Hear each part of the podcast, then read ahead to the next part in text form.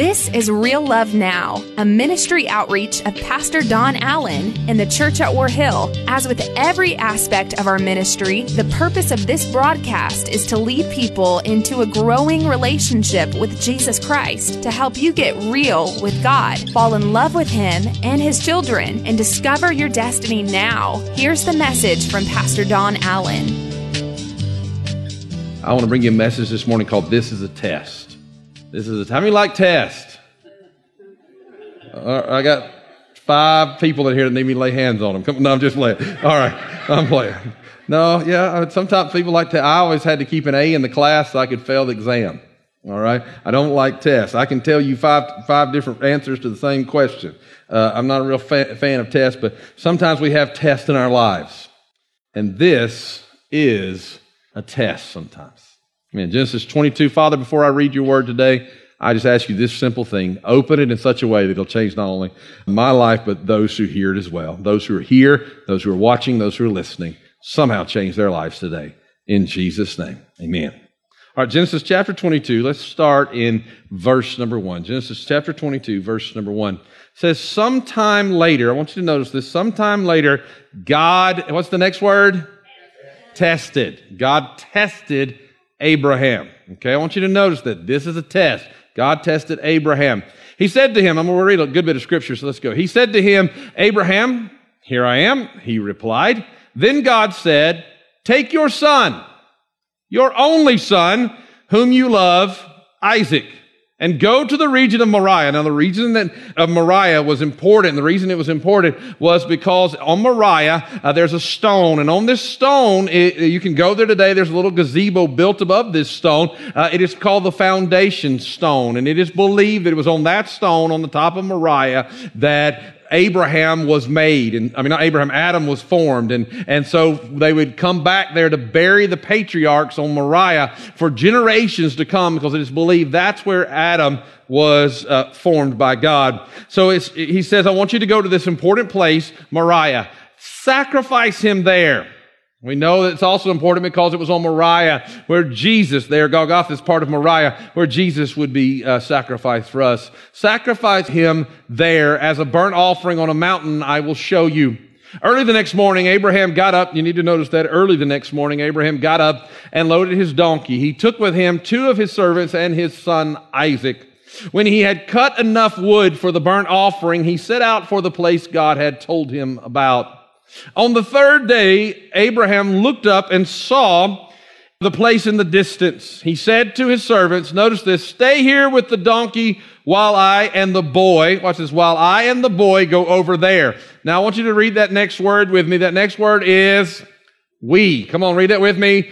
We will worship and then we will come back to you. Notice that we're going and we're going to come back. Not single, singular, but plural. We're going and we're coming back to you. It's important. Abraham took the wood for the burnt offering and placed it on his son Isaac. So I want you to point, I didn't point this out in the other service, but I want you to see here clearly.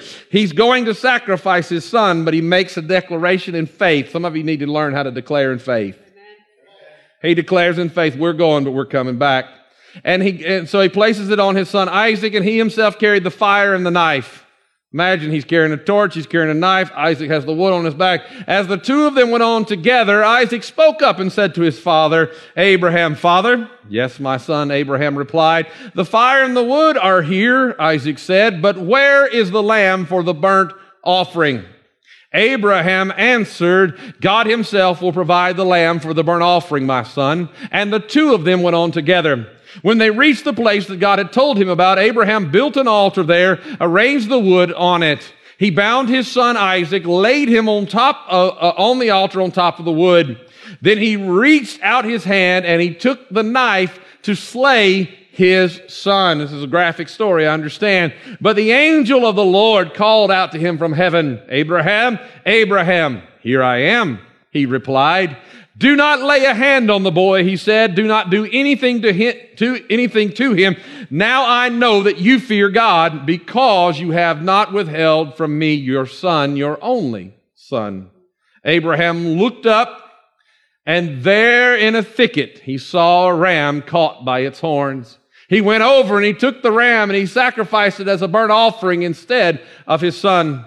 So Abraham called that place, the Lord will provide. And to this day it is said, on the mountain of the Lord it will be provided.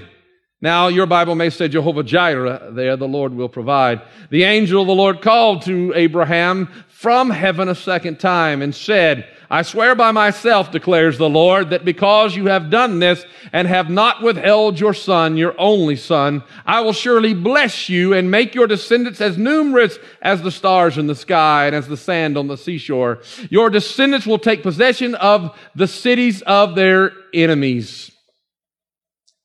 And then he says this, and through your offspring, all nations on earth will be blessed because you have obeyed me.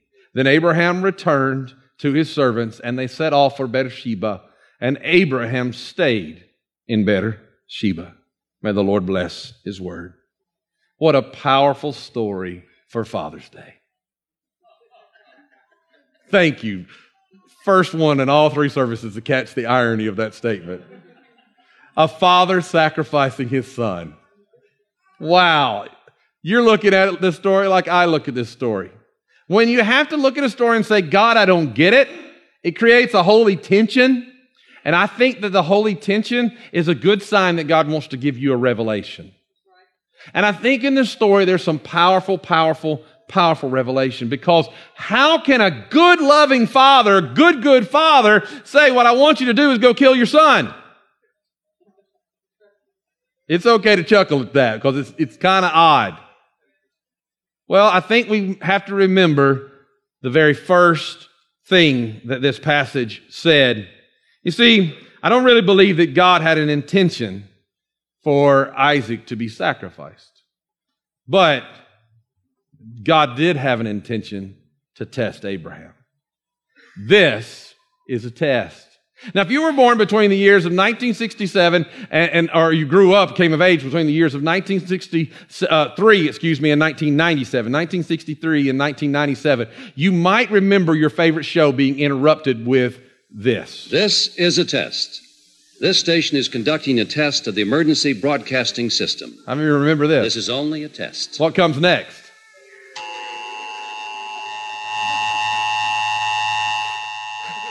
I just realized when this goes on the radio broadcast, they probably will have to uh, edit this part out so that people won't like run off the road thinking something bad's happening. But this is a test. You see, that's what this was. God was testing Abraham.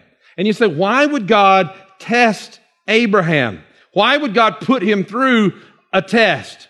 You see, God never intended for Abraham to sacrifice his son. In fact, I don't believe God would have allowed it. But there are moments when God will test us.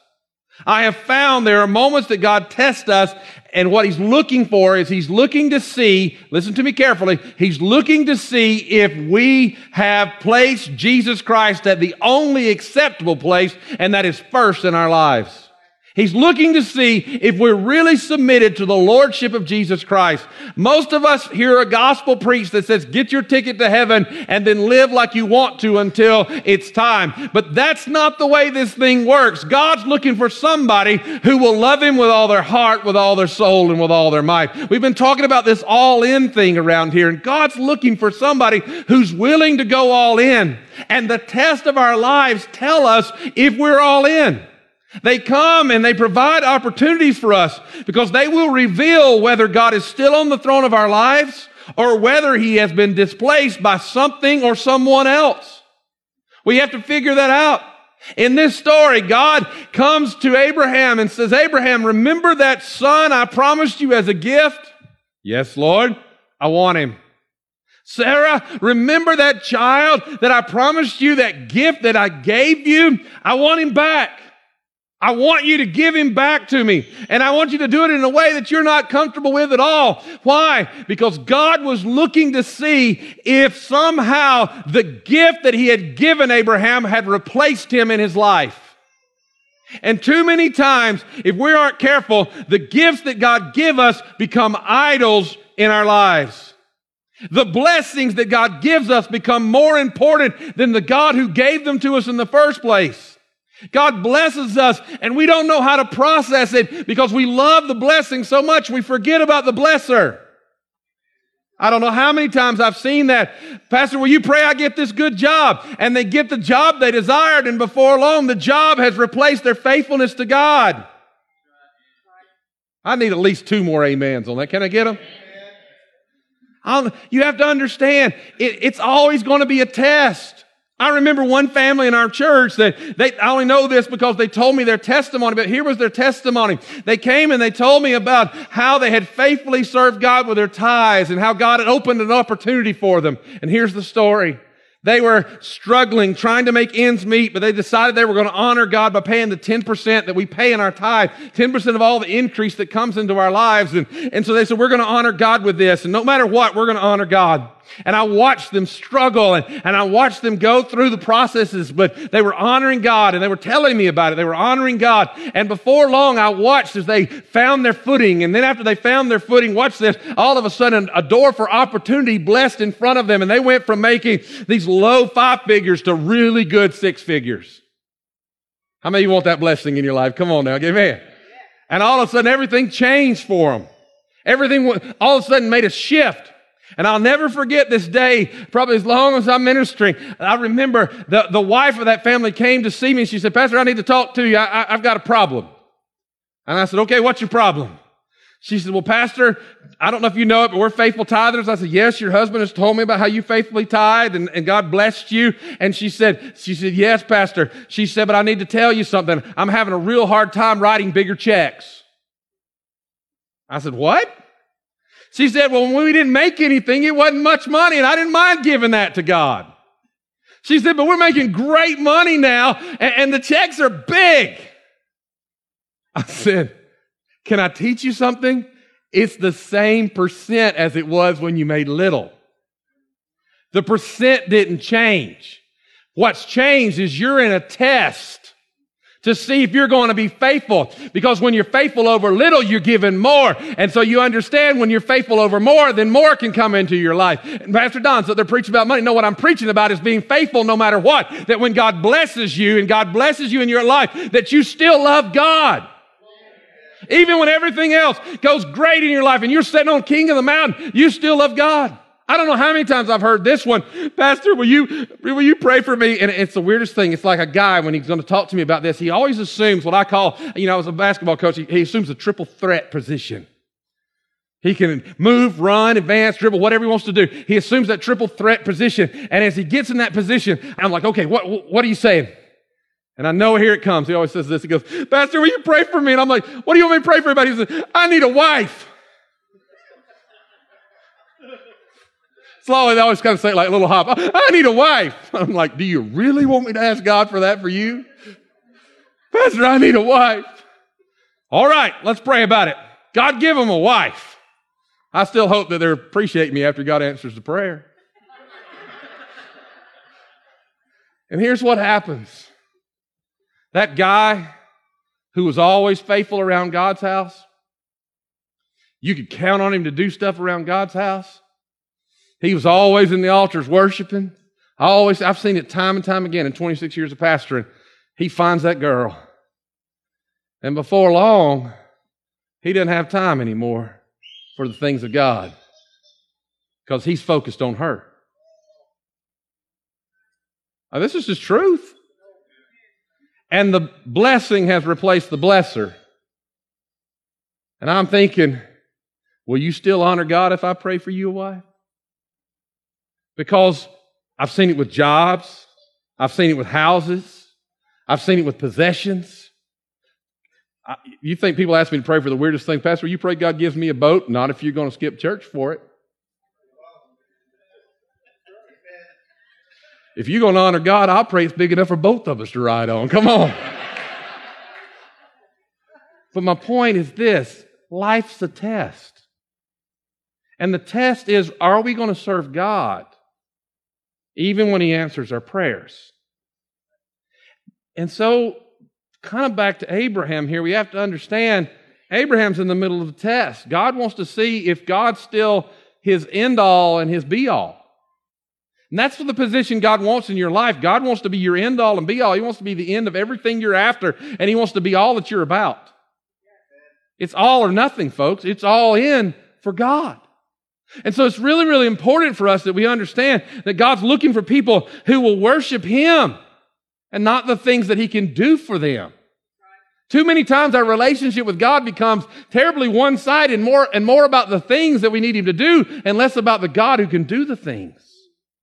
So there are going to be moments where God's going to test us and He's going to determine whether or not we're all in. And most of us are scared to death because, you know, that's the main reason most of us don't want to be all in for God because we're afraid God's going to send us somewhere to do something we don't want to do. And the reason is we're scared. We will, we're afraid God's going to put us somewhere we don't want to be. Now look, I'm just going to confess I was wrong. I was dumb. I was a child. But I prayed this prayer. I remember praying this prayer. I prayed, living God. And when I say living God, you know I'm serious. I said, living God, I'll go wherever you want me to go. God, I'll minister wherever you want me to minister. And I remember praying, I said, Lord, but I really don't want you to send me to New York City, Lord. I just don't want to go up there with all those folks in New York City. But I will. I said, Lord, I don't really want to go to Africa, but Lord, I will go if you want me to go to Africa. And I preached there many times, but then I said this. I said, but God, whatever you do, don't send me to Dawsonville, Georgia, God. now that's just wrong because Dawsonville, Georgia, as far as I'm concerned, is the best place in the world to live. But you know what? That's exactly where God sent me. And it hasn't been 26 years of misery, it's been 26 years of gratitude that God knew better than I knew. God was working for my good, even when I didn't know what my good was.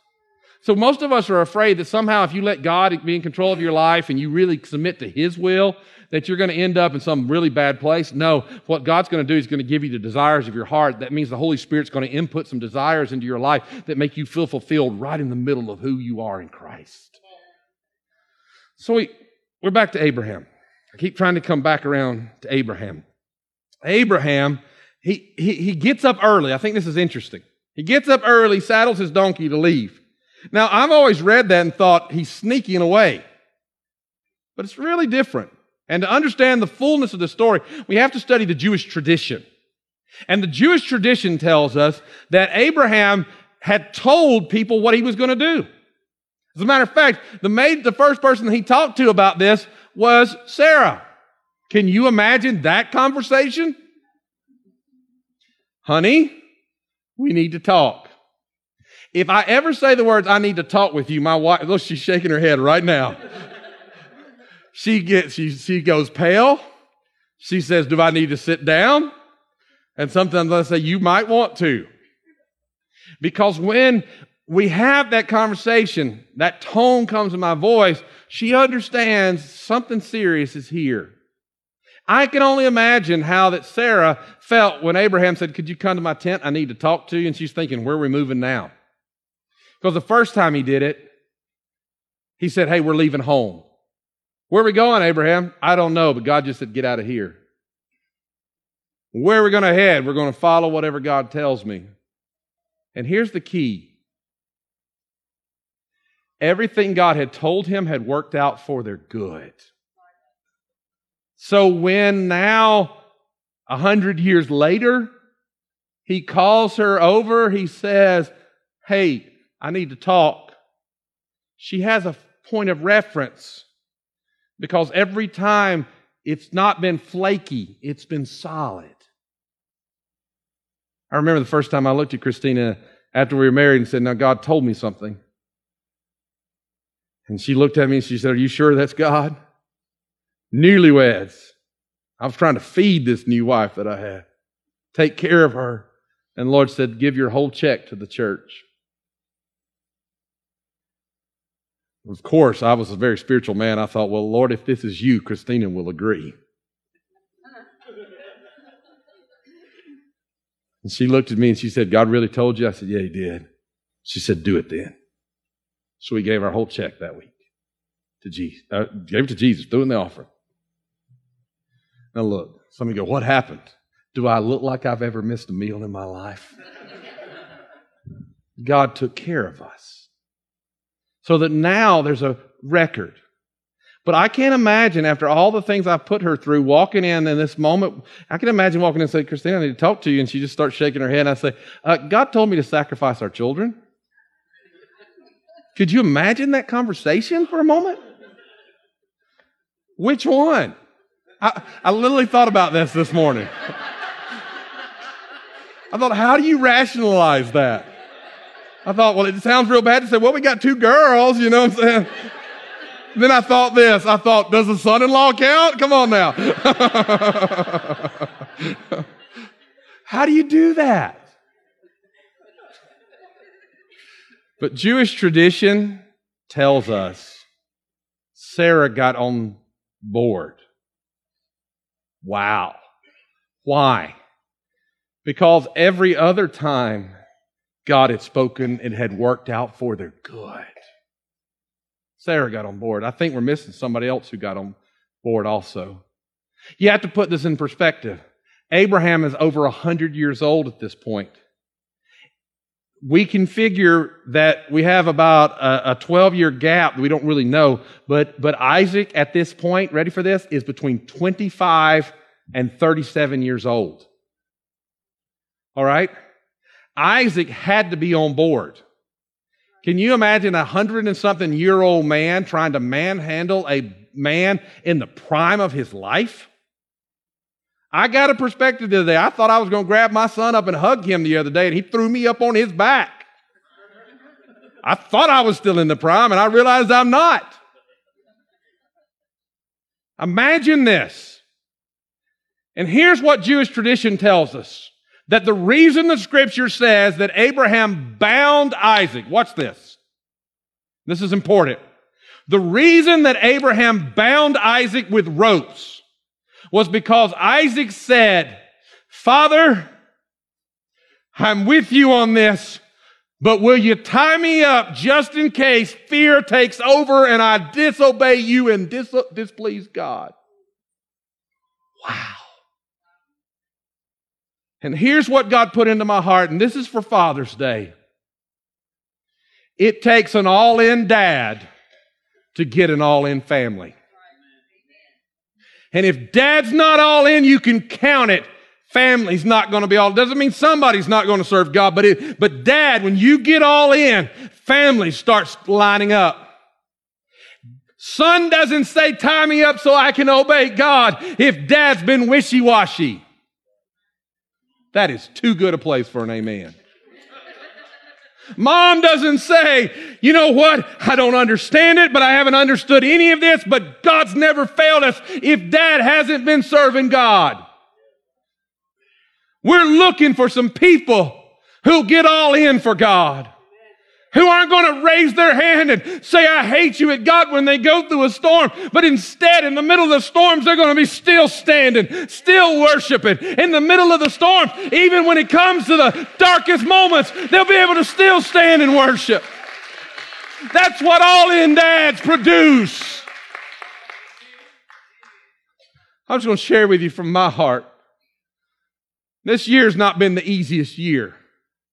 There's been some tough moments in this year. Been some dark times in this year. Last year, I was going through a personal test many of you didn't know about. Many of you were celebrating my test. Imagine if you were back with me 20 something years ago. My daughter is two years old. She's comatose in my arms. For two weeks, they have told us she had the flu, that we just needed to get over. Quote, you just need to get over your, your baby just has the flu. By the time we rush her to the hospital, she has a blood sugar of 777. Her brain is dehydrated. They tell us they don't know if she'll ever be normal. They don't know at this point if she will live. And our journey changed that day. Because not only was she diagnosed as a type 1 diabetic, but out of thousands of patients in her endocrinology office, they said that she was the most brittle, the most sensitive, the most, if it could be wrong, it wasn't your normal diabetes. From two years old, it changed our life. We went from our bouncing, hyperactive ball of joy to a little girl who would scratch and bite and scream. She didn't understand why mom and daddy had to hold her down and poke her every day. All through this, she almost died a few years later and again in her teen years and all through this, we're trying to honor God, but the doctors say one thing consistently all through this time. The worst thing, the worst thing that can happen to your daughter is if she ever conceives a child. So last, it was a spring, a year ago spring. Bishop Odiah is here. My friend from Africa is here. He finishes preaching to this congregation. He's walking down that aisle to leave. He stops, freezes, turns toward Bethany and Adam and says this, Thus says the Lord, before I return next year, you will have a child. Bethany's like, Nope. They asked me about it. What do you think? I said, He's crazy. He hadn't heard from God. So, what are you supposed to do a few months later when they show up and they say, Dad, we need to talk to you? And they bring in a little device that's got this little plus sign on it. And you're supposed to be happy? I wanted to slap them both. I realized they were married, so I couldn't criticize them for what had occurred, but I, but I was like, this is not right. I'm saving money so I can help them adopt because you're never supposed to kill my baby by you guys conceiving. Just so you understand, everybody goes through the fire. So we're we're trying to get used to this. We're talking about not, not your normal pregnancy when you go to the we're talking about weekly, weekly specialists trying to make sure mom doesn't die, baby develops multiple hospital uh, stays. I go to Africa with Jeff last year. He's with me. I, I, I just start preaching. I'm in Odiah's church. I start preaching about, about how I'm going through this trial. He, big tears just start running down Jeff's face. Is he here? Big tears just start running down his, his face. And here's what I had to figure out God, I don't understand. They did not plan on a child. This wasn't their request. This was a prophecy, a promise. What are we supposed to do with this, God? And I had to make up my mind. Am I going to live for the next months in fear? Or am I going to build an altar of faith? And this is where I came to. I said, God, this child obviously is the response to a, a word of prophecy, of promise. So I'm going to stand on the promise. And I made up my mind to stand on the promise. And every time they would say, She's back at the hospital, and the worry of a father would kick in, I'd come back to that altar of faith and say, I'm standing on the promise. Well, what about this? We have a promise. But what about that? We have a promise. You see, you're all going to go through tests. You're all going to go through the fire. You're all going to go through darkness. But you have to make up your mind. You don't run from God and you don't get mad at God and you don't abandon God and stop worshiping God and back away. No, you, you belly up to an altar of faith and you begin to declare, my God's still God and my God's still in control and we have a promise and we're not going anywhere. So then they start trying to tell me, well, Pastor, you need to prepare yourself. Your grandson is going to be, he's going to, because of the steroids and insulin, he's going to be ob shaped, deformed in his face. He's going to be, he's going to be uh, born way too big to be born safely.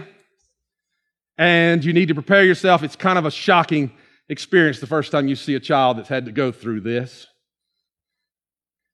And he was not only too, not too big, how, it was seven pounds? Six and a half pounds. Born not way too late. Well, yeah, those are lights, that's right. He wasn't born wrong. I think he was born just right.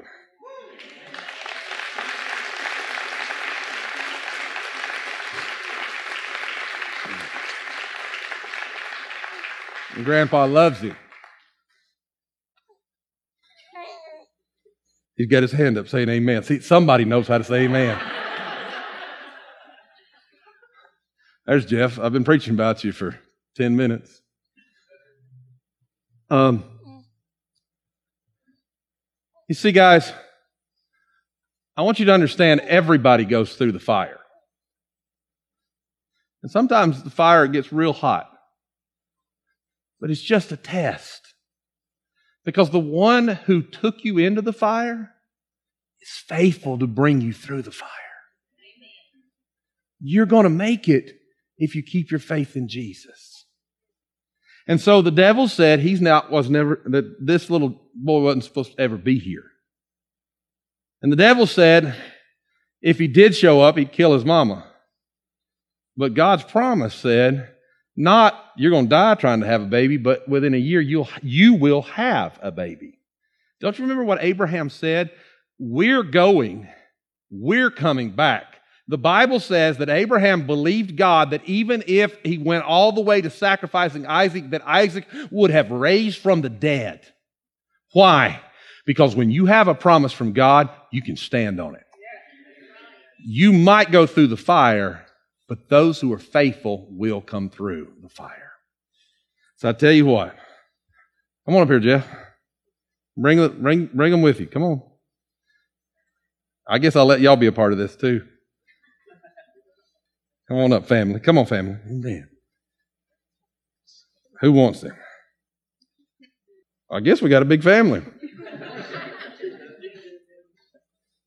when you go through the fire, want you to hear me. This is, of course, different than the other three services, but when you go through the fire, there's hope on the other side of the fire. But the only way you're going to unlock it is by being faithful in the fire.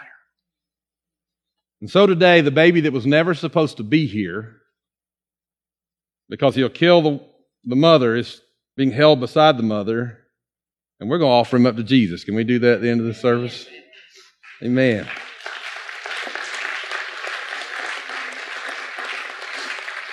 All right, Dad, why don't you tell this promised baby's name? Jonah Clayton Brown. Jonah Clayton Browning, who I find two shades of perfect. We're going to dedicate him to Jesus. Reach your hands this way and help us pray. Father God, right now in the name of Jesus Christ, by the power of the Holy Spirit. Father, I thank you for this little man of God in the making. And I ask you, Father, in Jesus' name, that you will bless him and you will prosper him. That you will cause your face to shine upon him all the days of his life. And Lord, that from within him, this righteous heritage that chases him, that chases him from both sides of his family, this righteous heritage will burst forth for your glory and your honor. Father, I thank you that you have been faithful. And even when the darkness said no way, you brought us through the darkness with the light of your truth. And he belongs to you as his mother and his father. Now return him to you. You will go where they cannot go. You will do what they cannot do and protect him for your glory and your honor. In Jesus' name, amen and amen. Amen. Would you stand with me in this place? So, I guess the question this morning is this What test are you in that you can pass and dedicate the result to the glory of God? Because I know some of you are in a test. Some of you are in the fire. Some of you are going through something that's not easy. I want you to bow your heads all over this place, if you would. They're going to play something softly now, and I just want you to listen to me for just a moment. As my family has stood here, the generations represented this morning, saying, God's faithful through the storm. God's faithful through the fire. I want you to hear me. God's faithful through your storm. He's faithful through your fire. Even when the diagnosis has not been good, God's still God. And He's still faithful.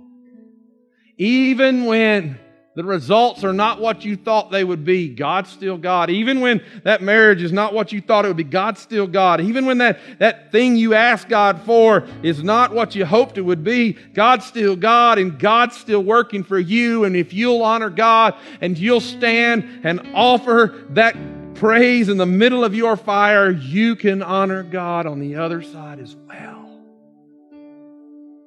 You didn't know what this dad was going through.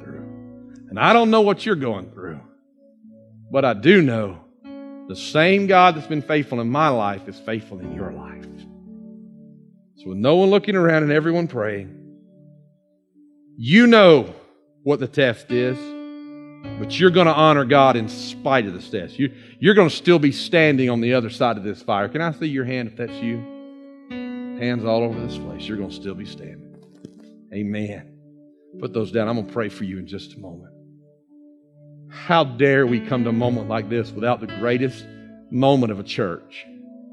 The fact that Jesus Christ came, died, and He's here for anyone who will confess Him as their Savior to have their life changed forever.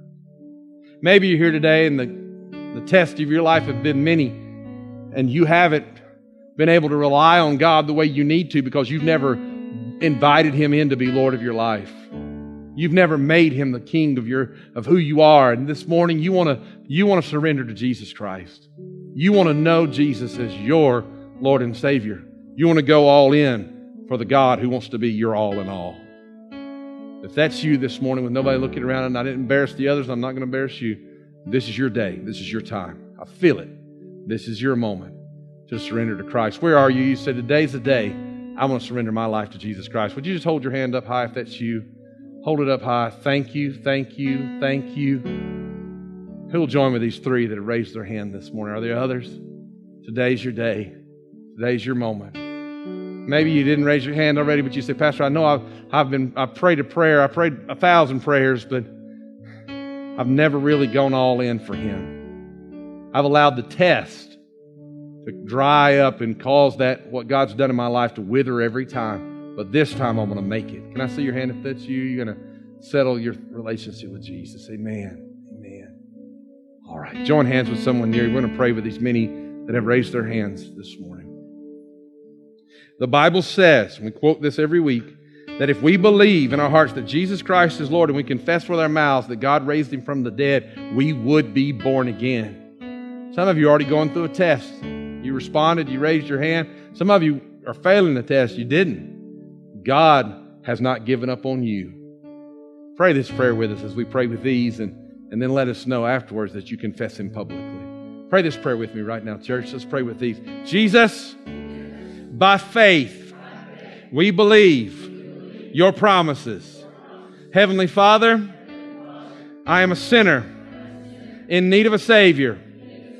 Forgive me of my sins. I declare my faith is in Jesus Christ. By faith, He came for me. He died for me. And now He lives for me. From this moment forward, God is my Father. Heaven is my home. And Jesus is my Savior. Father, I thank you for those that have prayed that. Some of them in this place for the very first time this morning. And some are rededicating their lives to you. Lord, I thank you that you are the God who changes all of us for your good. And by this step of faith, they have begun a journey with you for all time. Thank you, Father, for what you are doing. Thank my goodness. Father, I just rejoice. And I'm about to pray for everybody who said they're, that they're going to make it through their test, but I just want to do this. If, you're, if you believe in the God that's brought us through and can bring you through, would you just lift your hands up to Him for a moment? Father, we worship you on this Father's Day. And we declare we will come through. For when I have come through the fire, I will come forth as pure gold, your word says. We're coming through. I declare there's still a fourth man in this fire. You were there with Shadrach, Meshach, and Abednego, and you are here with us, Father. You're the one who's going to bring us through the fire. In Jesus' name. Amen and amen. Would you give God a mighty Amen. praise this morning?